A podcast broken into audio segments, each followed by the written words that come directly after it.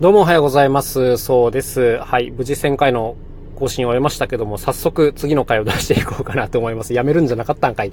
ていう感じですけども、まあまあ、あの、喋りたいことがあるときはね、喋るという風な感じなので喋りますね。えっ、ー、とね、ツイッターで、なるほどなーっていうのを見たんですよ。これがね、フリーランスの料金交渉についての話なんですね。イラストレーターの高田元気さんっていう方がいらっしゃるんです。この方、あの、漫画でいろんなことを伝えてくれる。しかもね、この、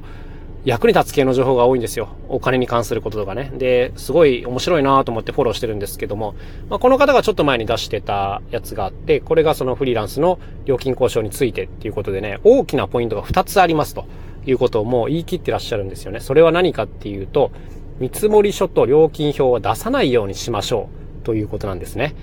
で、これはもうあの、僕の主張とは全く逆なわけですよ。面白いなと思って見てたんですけど、あの、やっぱりね、なるほどなっていう点がたくさんありました。もう百戦錬磨のイラストレーターさんですからね。で、なんでかっていうと、まずこのイラストレーター業界の特殊性っていうのがあります。これ何かっていうとね、同じようなイラストを提出するときも、あの、使われる用途とかね、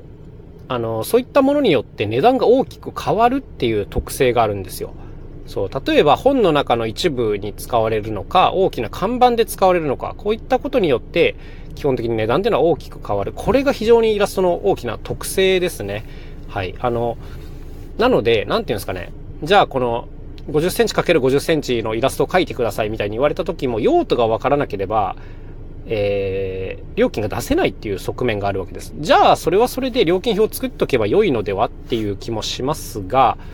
まあ、基本的にこの高田さんの言い分としては、あの、先にご予算を聞くというような感じでしたね。はい。まあ、これは、あの、自分が出した見積もりよりも結構高い金額予算として出てくる場合も多いからっていうところもあります。まあ、例えば自分だったらこれ3万円ぐらいかなと思ってたところが5万円で、こう予算が来るってなったらまあそれはありがたいことですよね。それは見積もり書を出してたら3万円でってなっちゃったかもしれないですけど。はい。まあそういうこともあるから、基本的にはまずご予算を聞いて、まあその中でできる限りやりましょうと。で、もしじゃあその、ご予算がね、自分が想定したいのの低いのが来ちゃったらどうするかっていうと、まあ、メリットがあればやればいいし、そうじゃなければ断りましょうっていう結構明快な答えになってました。まあ、これは僕も大賛成ですね。はい。というわけで、基本的にこの高田元気さんは、見積書、そして料金表は出さないようにうん、っていうことをま提唱されております。で、これはね、まあ確かにそうだなと思いました。これ読んでてね。この特殊性、イラスト業界の特殊性を鑑みると、まあこういうやり方が多分いいんだろうなというところですね。で、まあ自分がよくその料金表を出した方がいいっていう話はですね、やっぱね、これ音楽業界の特殊性にあると思いますね。はい。音楽を仕事にしたい人にとっては、僕はもう絶対に料金表を作った方がいいし、出した方がいいなというふうに思ってるんですけど、まあ改めて整理するとね、まあ音楽の世界で予算って驚くほど低い場合がまず多いんですよ。だからね、例えばこの、なんていうんですか、見積書を出さないみたいな風になって、相手の予算聞いちゃうと、信じられないほど低いっていうことがもう多発するんですね。特に、その、なんていうんですか、もう一流の、プロの方なら多分大丈夫なんですけど、あの、相手もしっかりした会社ばっかりだからね。なんか、よくわかんない会社を多く相手にするような、まあ、よくわかんないって言っちゃうと失礼ですけど、はい。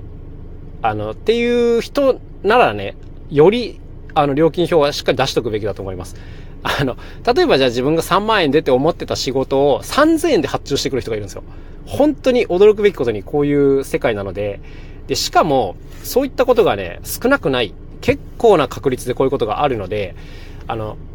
相手の予算を聞いちゃうと、シンプルにね、疲弊します。めちゃくちゃ疲れる。で、断るばっかりになる可能性がかなり高くなるので、あの、僕はね、やっぱり音楽の世界では料金表は作った方がいいよなというふうに思っていますね。なんか、その、自分の感覚より安いのが来たら断ればいいじゃんっていう話なんですけど、あの、ほとんど断ることになっちゃうんですよ。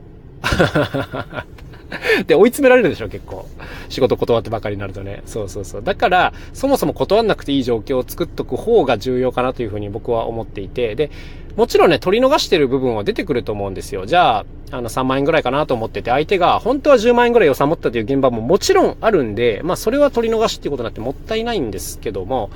あのね、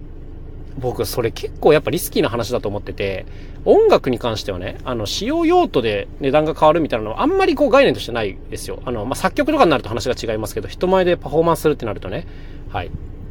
あの、100人だろうが1000人だろうが、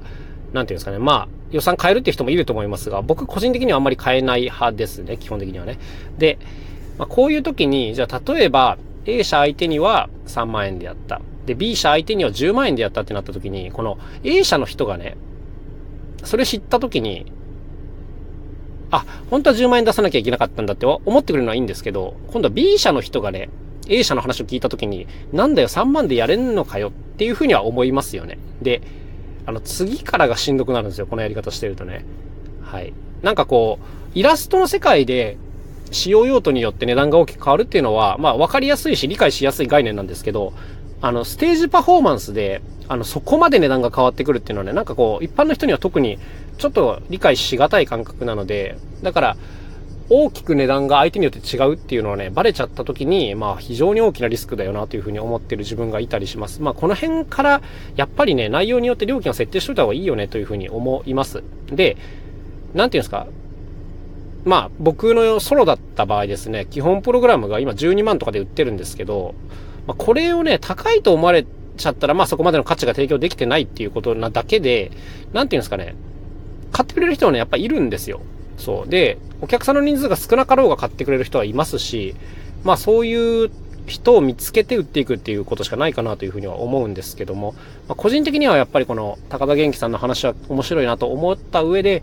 まあ音楽パフォーマンスの世界ではね、やっぱり料金表は出した方がいいんではって改めて思ってるというそんな話でございました。まあ業界によってやっぱりね、その特殊性がありますね。なんか、